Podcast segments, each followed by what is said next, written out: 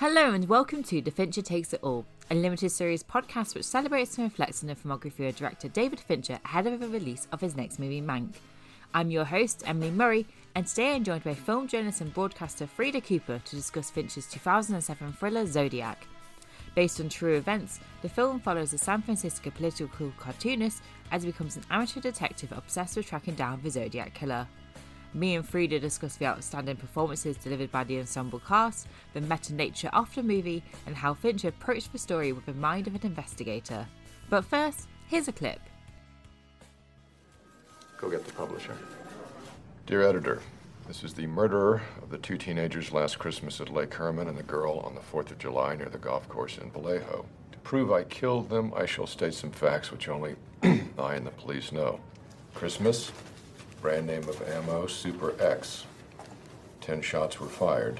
The boy was on his back with his feet to the car. The girl.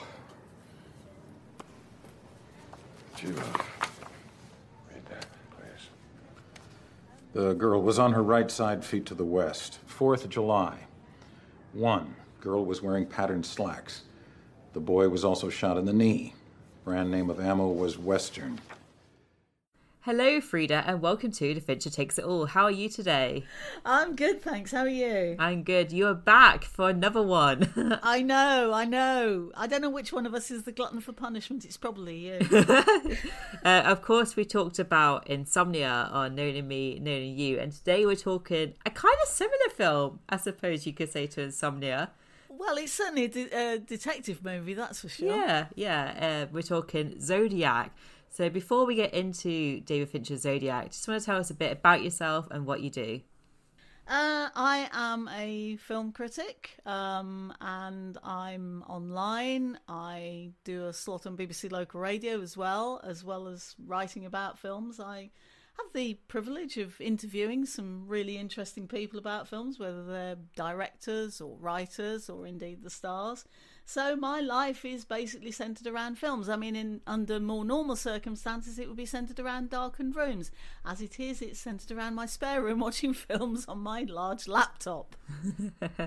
yes, I mean, we're still. I feel like when we recorded the first podcast, we were in lockdown one, and now we're in yeah. lockdown two. So yeah, lockdown two, electric boogaloo. So, as I said, today we're talking about Zodiac. But before we get into this particular film, you know, would you describe yourself as a Fincher fan? I wouldn't describe myself as a Fincher fan, um, in that there are some of his films that I don't totally get on with. I mean, I always had Fight Club as a, as a bit of a difficult one. First time round, I didn't like it at all. Second time round, I got on with it a lot better. I could see what was good about it. I still didn't take to it, so I wouldn't say I'm a die-hard Fincher fan. But if David Fincher makes a film, I want to see it because mm. I always know that there's going to be some good stuff in it, that it's going to be well made, and that it's going to be an intelligent film because this is a man who never underestimates the intelligence of his audience. Yeah, and as you said, today we are talking about Zodiac. So suppose just quickly, you know, why why Zodiac before we take a deep dive into it? Um well, I guess I kind of like detective police procedural type films. I mean, this particular one, strange enough, I never saw it when it first came out.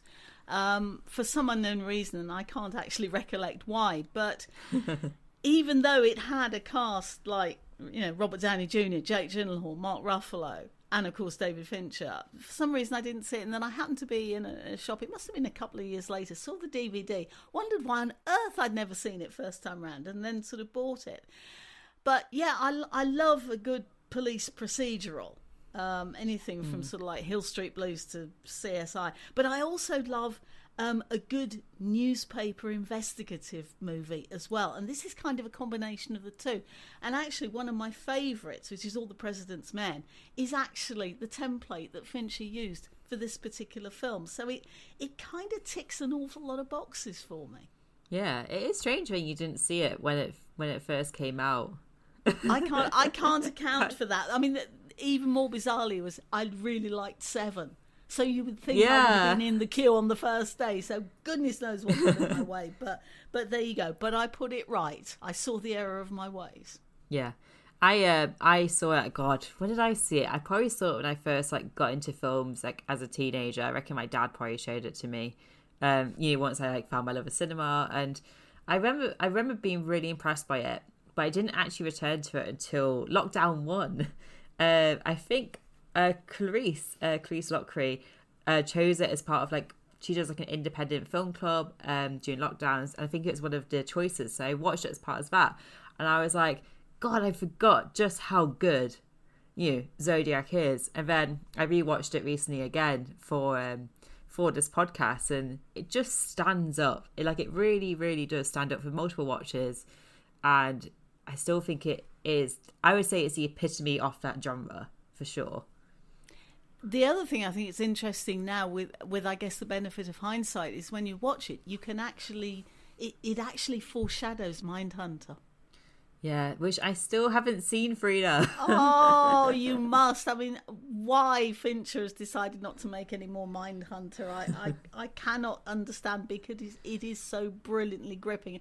I do wish he'd change his mind. But yeah, if it, when you come to watch Mindhunter, you will see Zodiac in it. No question. Yeah, and I feel that, like, I don't know why I haven't seen Mindhunter because I'm a Fincher fan and it's it is as you say it's quite zodiac-y like i like detective stuff. I also love jonathan groff um, from hamilton and from frozen so i don't know i don't know why. I think it's just because i'm really bad at tv i i think i really am just awful watching television because i have no attention which is why like films work films work for me. So i will watch it though as part believe of me believe me mindhunter will grab your attention yeah no, no doubt about it. I, I thought it was absolutely superb. I mean, there's one particular episode which had me shrieking in my seat, actually.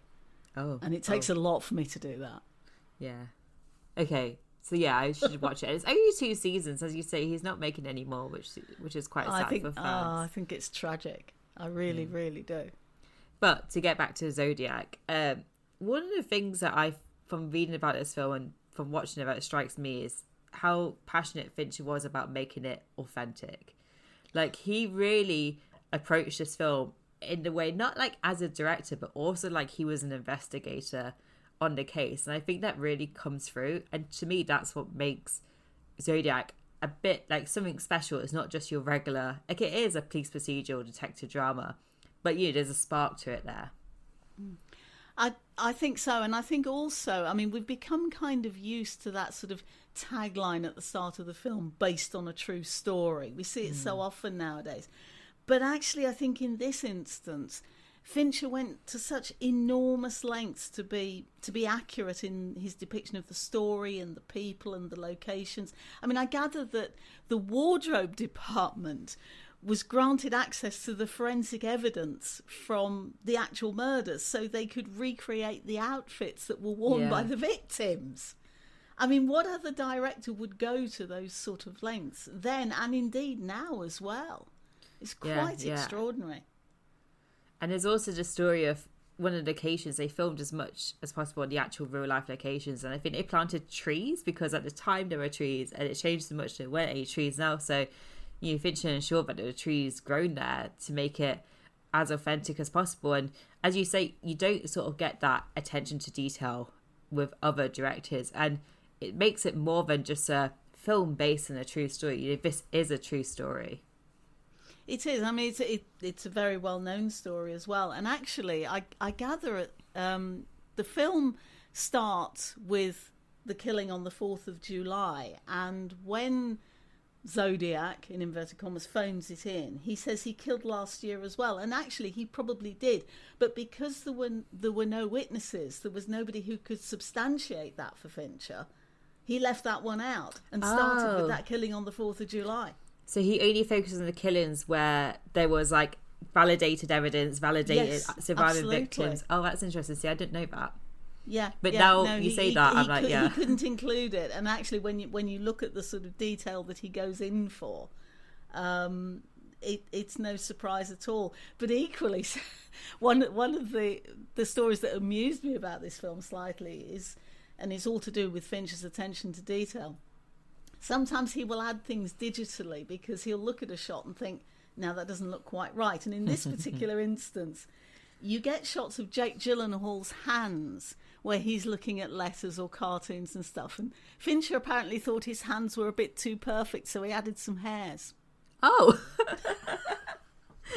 oh, that's really weird. I also really true. like that.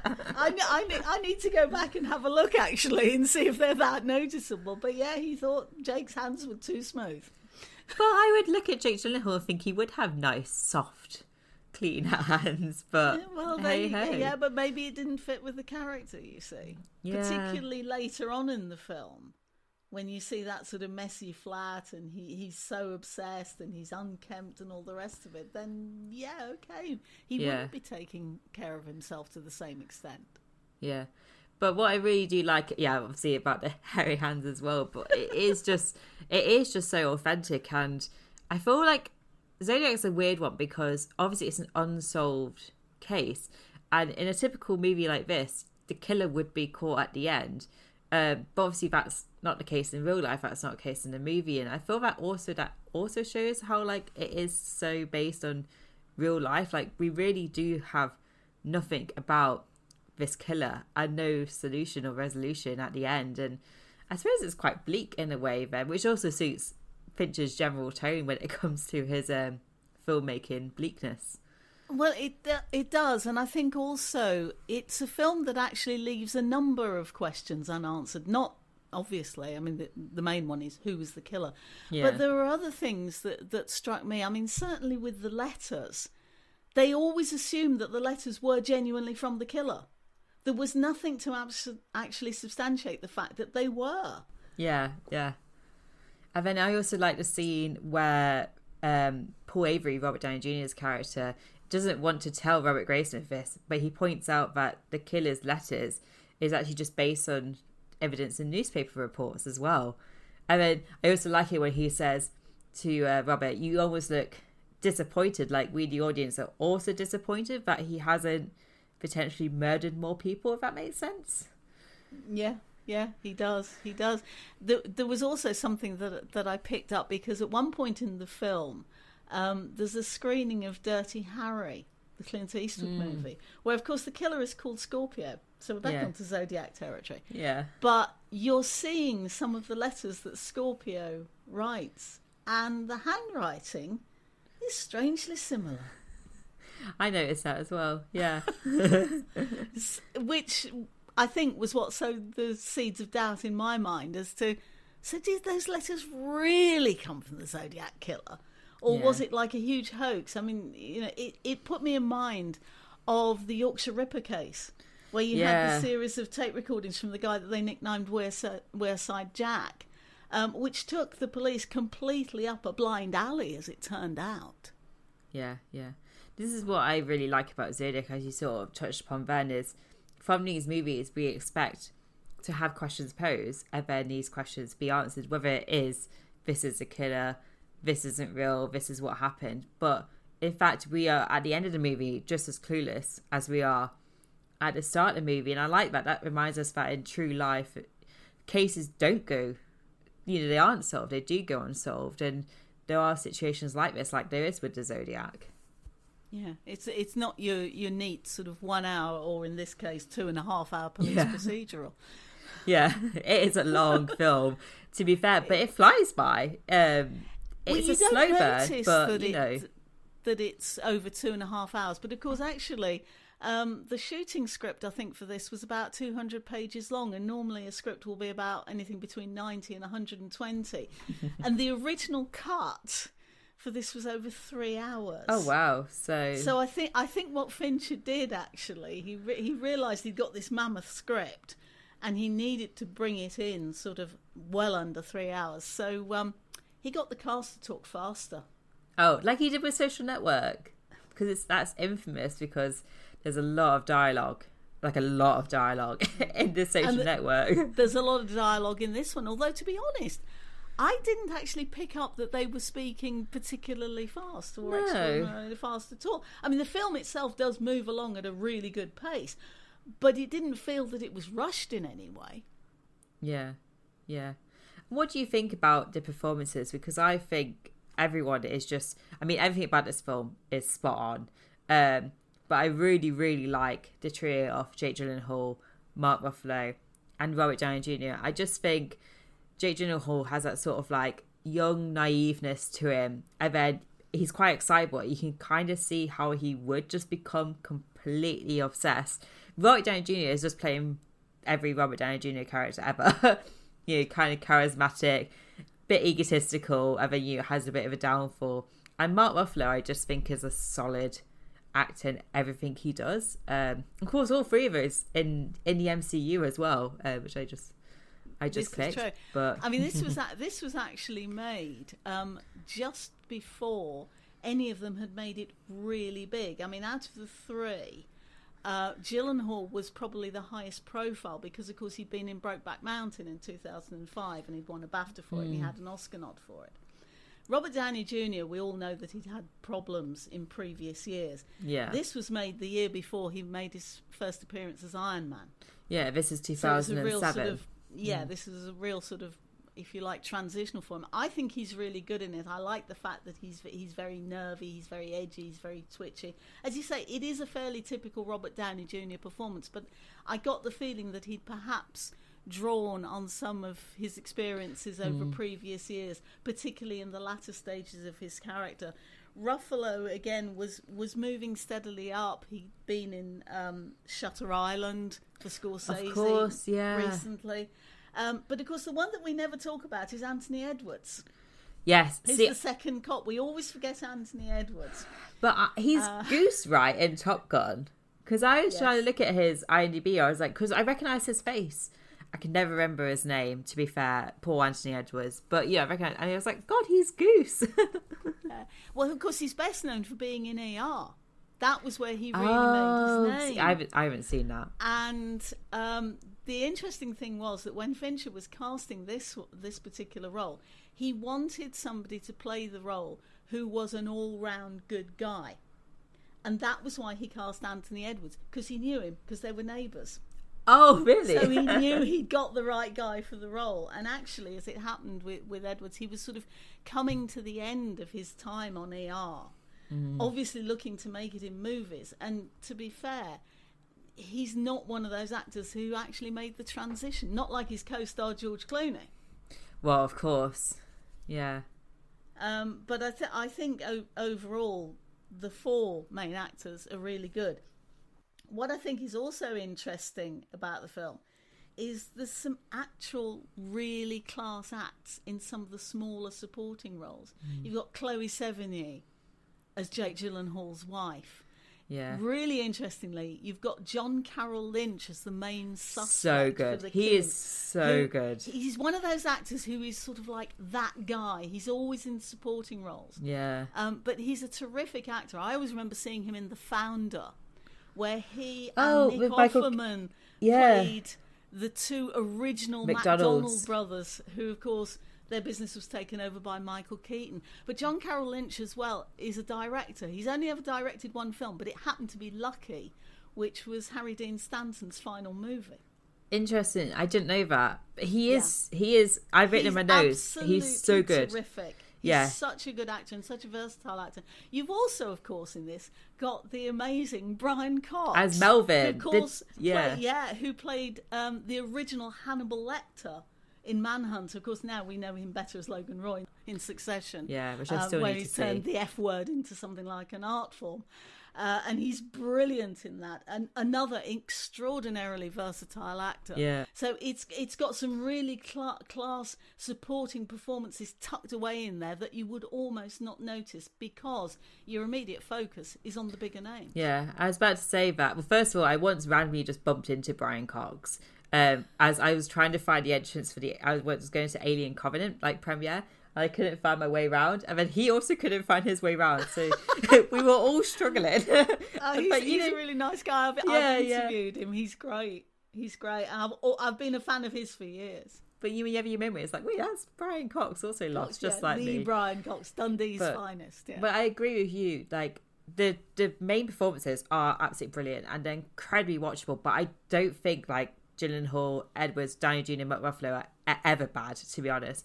But it is in the sort of the more supporting roles, like Brian Cox as Melvin. Like he's a really interesting character when he's having that meeting with Mark Ruffalo's detective Toschi, and he's like, "This guy's reaching out to me. He's crying for help." Like that is like an interesting like you know dynamic to the story. And then obviously John Carroll Lynch as Arthur Leigh Allen, who I don't know if the film's like.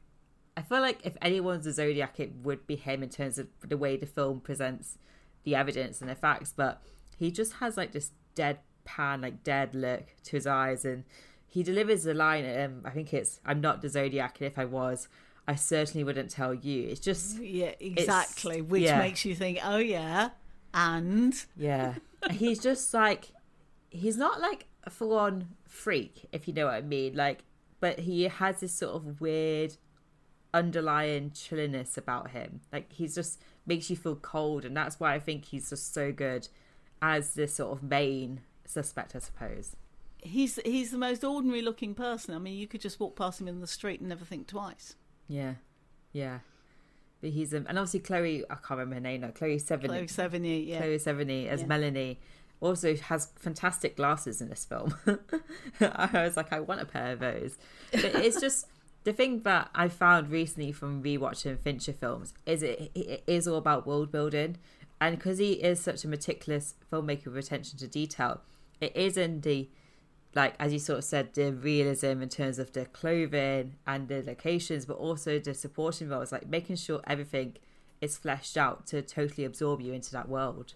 Totally. I mean, you know, as far as he's concerned, the small roles are just as important as the big ones.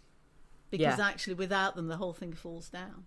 Yeah, because even though the leads are so watchable, like they wouldn't be anything without the other characters that they regularly engage with. Yeah. Uh, one thing also I really like about Zodiac is the music choice because not only do we have the score, but when I think of Zodiac, I do just have the hurdy gurdy man By playing Donovan. Yeah, yeah, yeah. in yeah, my yeah. head. I couldn't think of a more appropriate song for this movie, to be honest.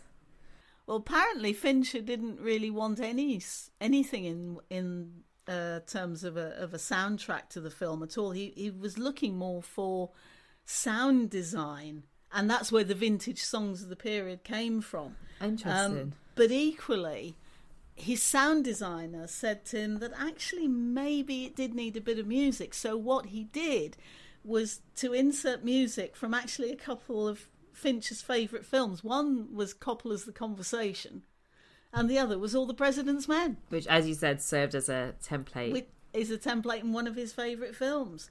And then, of course, you've got, like you say, Hurdy Gurdy Man, which which does take on a very sinister overtone. Yeah. It's never quite the same again after you've seen Zodiac. Uh, there was also Bernadette from the Four Tops in there as well, but Yeah. uh, amongst others. But it's Hurdy Gurdy Man that sticks, and I think it's because of Donovan's unusual voice. it's quite droning, I think, is a word I'd use, It- it- and it's, got a sort of. Mm. hypnotic quality to it. And even though, like, if you listen to the lyrics, like, it really isn't anything about like serial killer, but No, it's nothing to do with But it. it at all. is about how a man is haunted by this hurdy gurdy man. So I suppose Yeah. you could say either it's bringing songs of love according to lyrics, like these people, like Robert Graysmith, is still haunted by the hurdy gurdy man, the Zodiac killer, and as you say, it is just it's quite distorted, it's quite droning, like it really it's hypnotic, it really fits the the tone of the movie perfectly. Hence why it opens and closes it. It it's definitely there for the for the atmosphere. I think more than anything else, and it works beautifully.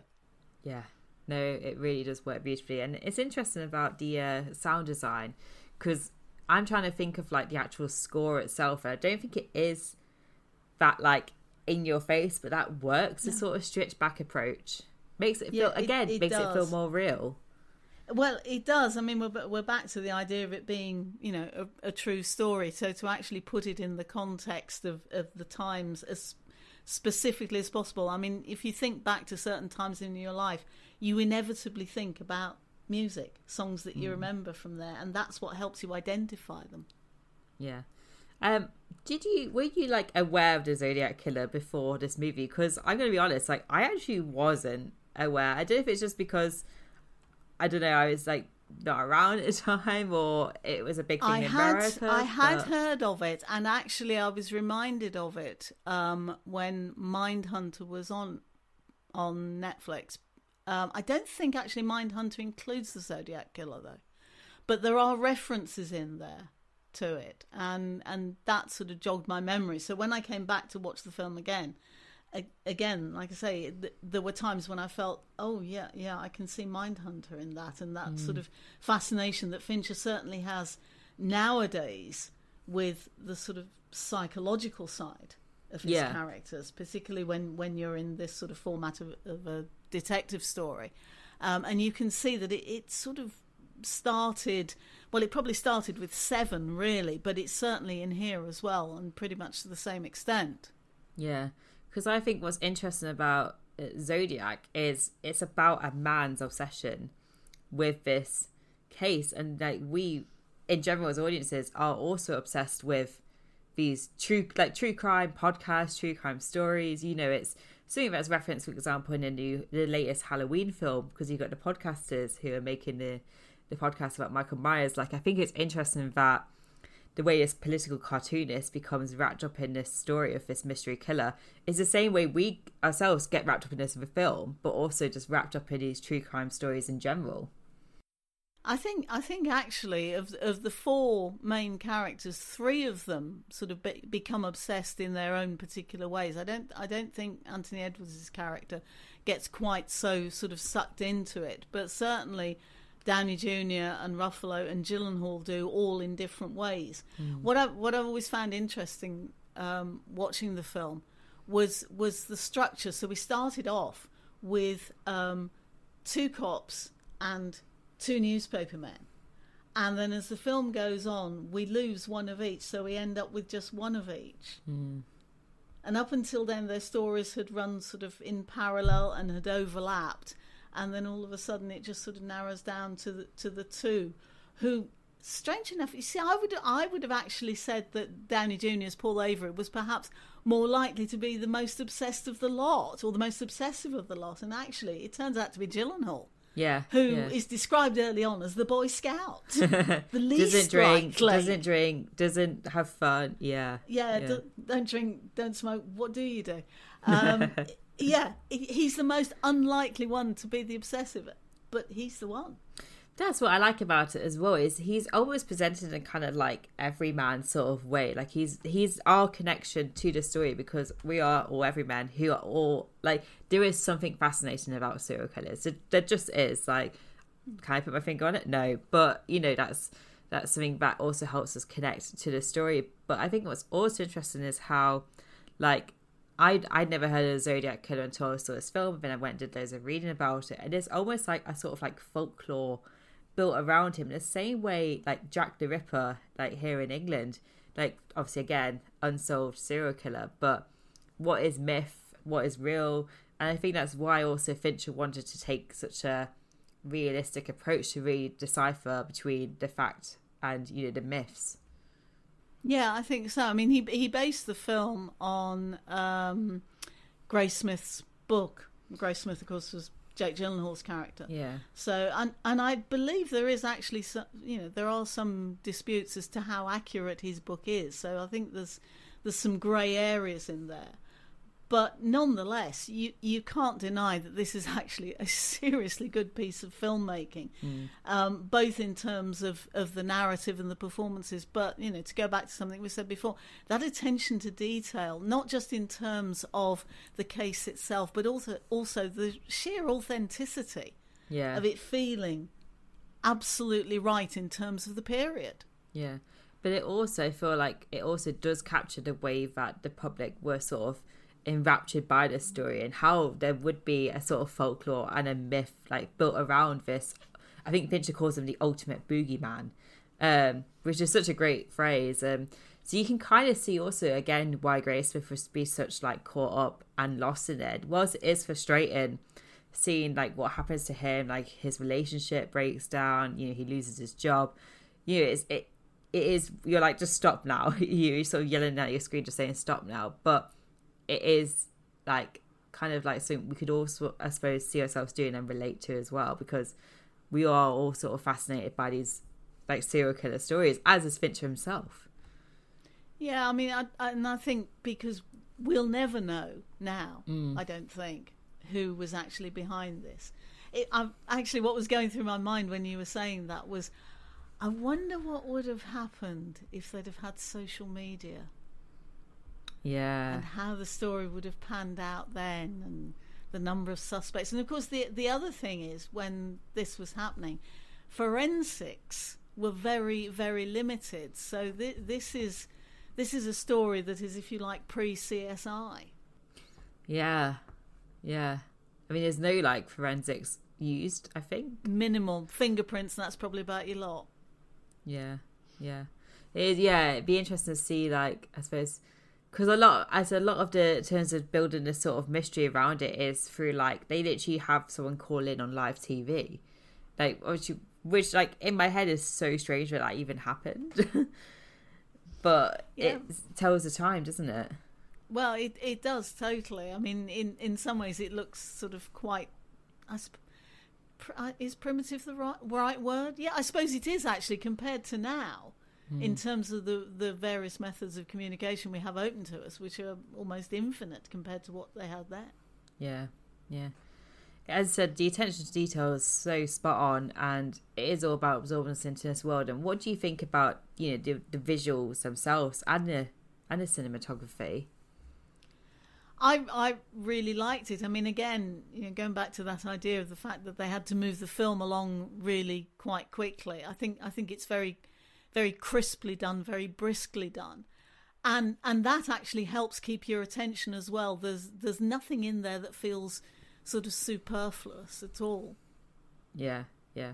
I like how grey it is as well, which is like Kind of suits the mood, really. Yeah, I think everything about it suits the mood. It's sort of like a bit smoky at times when they're in the bar, and you know, like even like Jake Gyllenhaal's flat, it's like kind of like cramped and claustrophobic. Like it all, as it's the same with Seven, like it perfectly suits a sort of like downbeaten world, I suppose. Yeah, it it does. I mean, the the color palette, as you say on it, is very sort of grey, smoky, dark. Lots of nighttime scenes, which obviously add to all the atmosphere as well. Plus, of course, on the rare occasions when we do get, in theory, sight of the killer, we don't really see him at all. I mean, he's just the man in black. Yeah, I think he's played as well by different actors. Am I right? He is. He is So we are yeah. really are never sure on his we never identity. know. We never know. Just like um, you know, Gyllenhaal and Ruffalo and Downey Jr. I mean, the thing that I found quite early on in the film um, was I got so caught up in it, I was actually trying to solve it myself. Yeah, Now, whether that's because I've I've watched too many police procedurals, it probably is. But it it did draw me into that extent that I was going, well, hang on a minute, no, that doesn't work. And yeah, I was I was doing all of that.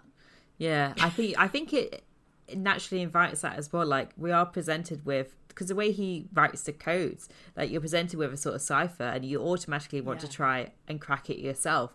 Um, so including the letters, like it's so it is well. Also adds to that mystery. Of course, it's real life, so they have to include it, but it also adds just another layer to the mystery. It it's it certainly does, and it's it's it's really easy to get sort of caught up in it. Mm-hmm. And one thing I do like, as we sort of mentioned earlier, is kind of the meta element to it. Like, as you know, we the audience are caught up in this in this film as much as Robert Graysmith is caught up in this story, but also we have the references to Dirty Harry, which is um, like I think they even go see Dirty Harry at one point in the um, Yeah, and also, we have references to the most dangerous game, a 1932 film, which the Yep. killer references. So it's looking at that relationship, I suppose, again between culture and crime. yes, absolutely. And uh, the, one of the scenes that stuck in my head was uh, that scene that's actually set uh, behind the scenes in the cinema with that extremely creepy cinema manager. In the basement. Yes. Yeah. Which does make you wonder. Hang on, have we been barking up the wrong tree here entirely for the duration of the film? Because it's quite at Um, the end we'll and it throws you off. Yeah, because I feel that the film builds Arthur Leigh Allen up to be like, he's a Zodiac. And then all of a sudden you're in a basement with this guy who no one's mentioned before. And he's yes, like, he's come from left field completely, and it, Yeah. it does actually throw you off kilter. which is so good because it disorientates you when you feel that you're you're settled and you come into an answer. It's the way he says, you know, like I, I write the posters. You're like, oh no, Oh heck! it, it really is, and he sort of fades into the background as the door closes. yeah. With that half smile, and you sort of think, "Oh God." As you say, that's a really key turning point because you feel a bit settled by that time. Not like completely settled, but you feel no, that like you think you're getting somewhere, hmm. yeah, and then all of a sudden you think perhaps you're not after all. Yeah. What do you think about the way I suppose it creates tension? Because as you said, we don't actually see much off the killer himself, unlike other sort of police procedural movies. I, I think the way it does it, I mean, in the sense, it's the proverbial thrill of the chase because you don't see an awful lot in terms of the murders per se. Yeah. So, you know, in terms of violence, it's actually comparatively limited. It's all down to the thrill of the chase and the mental exercise and the fact, you know, are you going to kill him? And then the occasional sort of more sinister moment thrown in, like the scene we were talking about, mm. like John Carroll Lynch uh, suddenly going, if you like, dead behind the eyes, and and that just sort of helps to build it and sustain it over really what is quite a long period of time to sustain an atmosphere like that, and I think it does it incredibly well. Yeah, I agree. And it's interesting what you said about the violence because it isn't a particularly gory or violent film. Like I can only Nope. think of one moment, which is when he starts stabbing two of the victims, which Yeah, is yeah. the act. That's the only time I think we see the physical violence on screen because Yeah. a it's just not needed to be honest. No, you don't need it. In fact, what you imagine is always far worse than what actually happens. Yeah, yeah. So exactly. he, so Finch is sort of playing with our minds again. It's the the whole sort of psychological thing that goes with him. Yeah, I think also like you do need that particular. I think you do need that one scene of violence to remember to remember like this is like a really vicious murderer. He's not like Yeah. a fake boogeyman. Like this is a guy who has Yeah. has killed people. I suppose because you even Robert Graysmith is like chasing reality, like it is I suppose pulling him back in a way, back to reality. Yeah, and it, I I don't think it does any harm for us to be reminded that people actually did die at the hands of this person, whoever he was. You know, it is a true story, and people did die. So it, yes, okay, it's a piece of entertainment, but it is actually based on fact, and there were real people behind this. Yeah. Didn't um I mean you may know better than I do, but didn't the film like also help reopen the case in the end? Um, after the film was shown, they did actually reopen the case. Yes, most definitely. Um, but I don't think they ever came to a conclusion because I think did we not see at the credits at the end that John Carroll Lynch's character was due to have another interview with the police and then mm, suffered a fatal heart attack just beforehand, so it never actually happened. Yeah, because I think it's interesting the way again a sort of meta element that it sort of reopened a previously, you know, closed case as well, and I suppose renewed audience interest in the in the case. Yeah, it do, it does. It does. I mean, it, the thing is with with this film, I I guess I'd always assumed that it had been just as popular with audiences as it had been with critics because it did actually get a really good critical reception. Okay. Um, it didn't do that well at the box office. I mean, it didn't do badly, but um, it grossed eighty-four point eight million dollars, which is actually pretty respectable. Yeah. Um, its budget was sixty-five million dollars, so it made a profit, but not a huge one. But he- here's the interesting bits: when the week it opened in early March in two thousand and seven, it only came second at the box office. What came number one? I couldn't believe this when I read it. It was Wild Hogs. That awful film with John Travolta as the with the aging bikers. Oh, wow. Wild Hogs beat Zodiac to the top of the pile that week in at the box office. yeah, because I would think because it's also people are fascinated with true crime. I would think it automatically be a hit. But do you think it's maybe a bit too long or a bit too cold or? Mm, Maybe it might it might have been the length, but in, interestingly, the following week, the following week, its takings went down by fifty percent in the states, um, and also in that second week, the film that opened was 300. This is Sparta. Yeah, I hate that movie. Yeah. I have to say, it's as camp as hell, and it makes me laugh my head off. Um, only decent bit of acting that Gerard Butler's ever done. Oh, Oh. well, with one exception. With one exception, he was very good in Coriolanus. Oh, he is with um, He's very with Ray, Ralph Fiennes. Yeah, Yes, yeah. But we digress. But yet, strangely enough, Zodiac did not do as well as you would have thought at the box office. And I think that's particularly strange in America. And especially, say, on the West Coast, where, of course, they would have been very familiar with the the Zodiac, Zodiac killer. because they took place in San Francisco.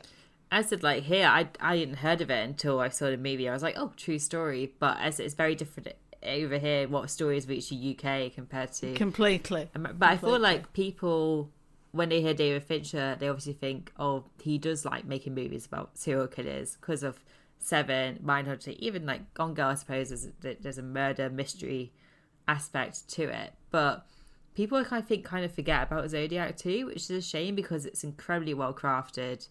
Um, it is a very different movie to Seven, but like.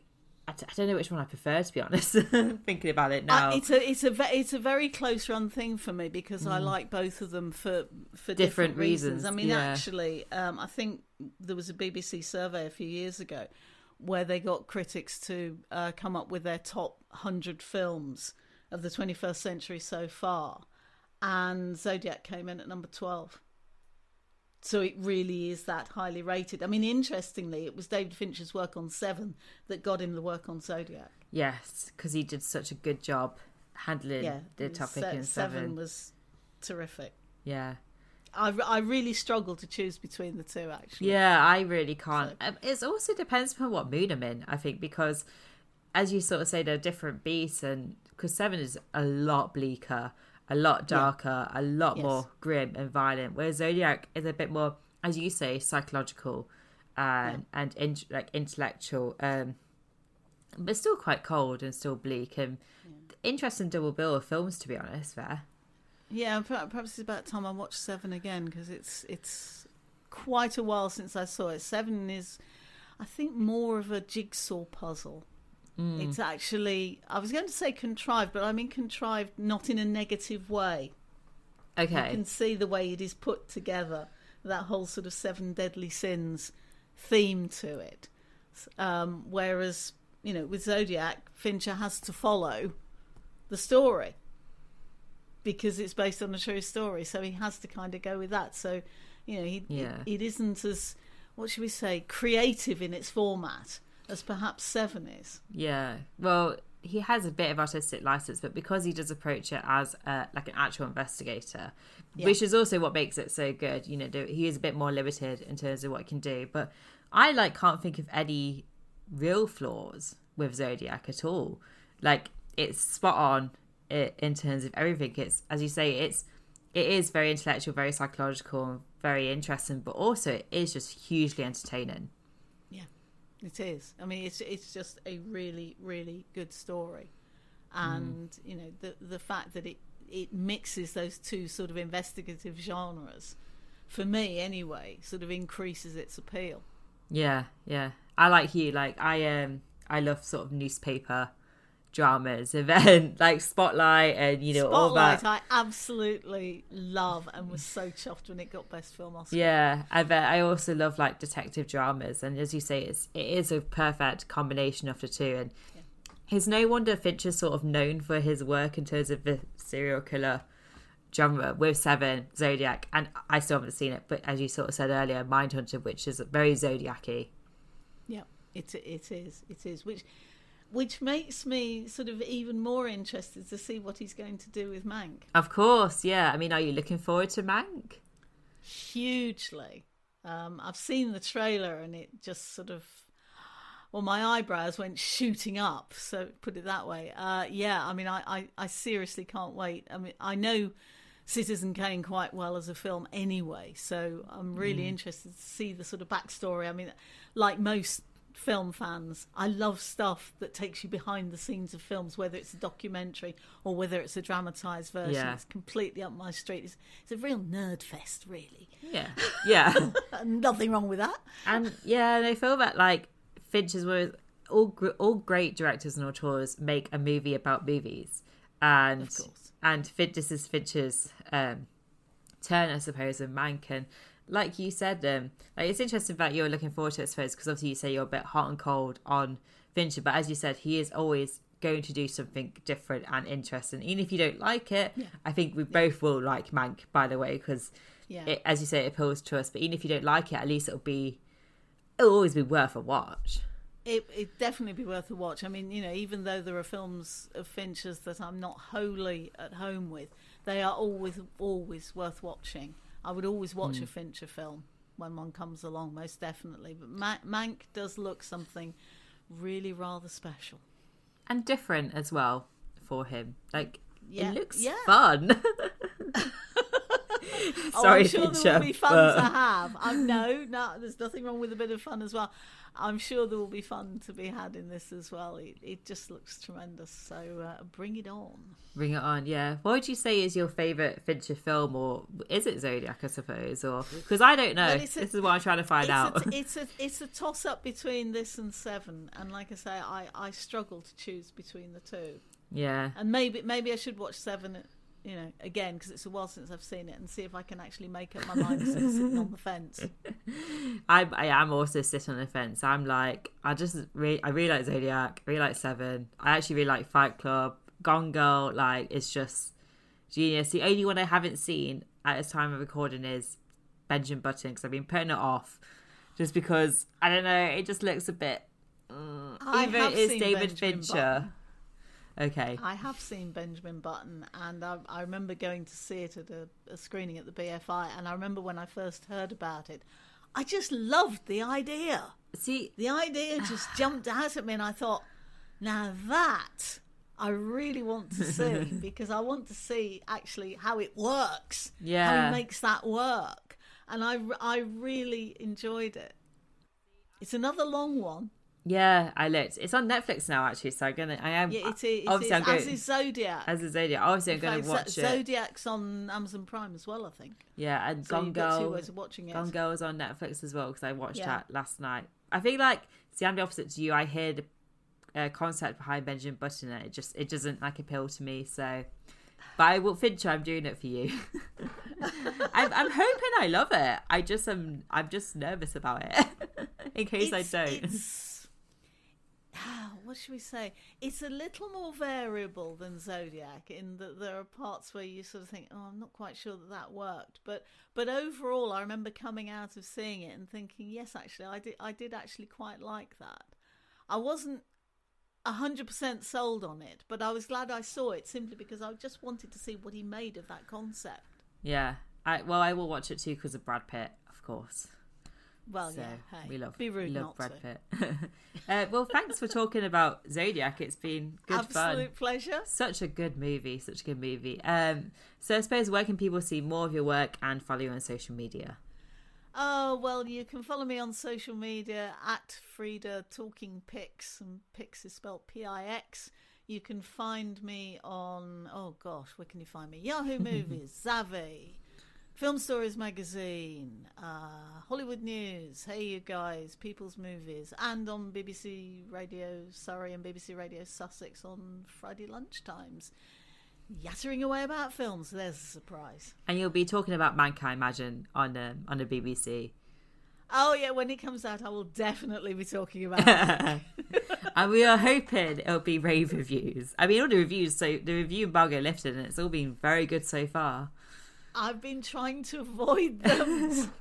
I don't want to spoil it for myself. I just want to see the film and try and see it as cold as possible, bar the Yeah, trailer. But to I be fair- I don't really want to know what people are saying about it that much. Yeah, to be fair, I haven't read any reviews. I've just seen the five star the five star ratings because, I like you, I'm trying to go in not cold, but I, I haven't I quite don't want to- muted it on um, on Twitter, but I've come close. Well, uh, well, thank you for joining us, Freda. It's been great fun, Absolute and I'm sure you. I'm sure we'll see you for the next one. Hopefully so. That was me and Freda Cooper discussing Fincher's film Zodiac. On the next episode, film journalist Maria Lattila joins me to discuss the curious case of Benjamin Button. Don't forget to subscribe to this podcast so you never miss an episode, and follow us on Twitter too at The Fincher Takes It. I would love to hear your thoughts on Zodiac and any feedback on the podcast. See you next time.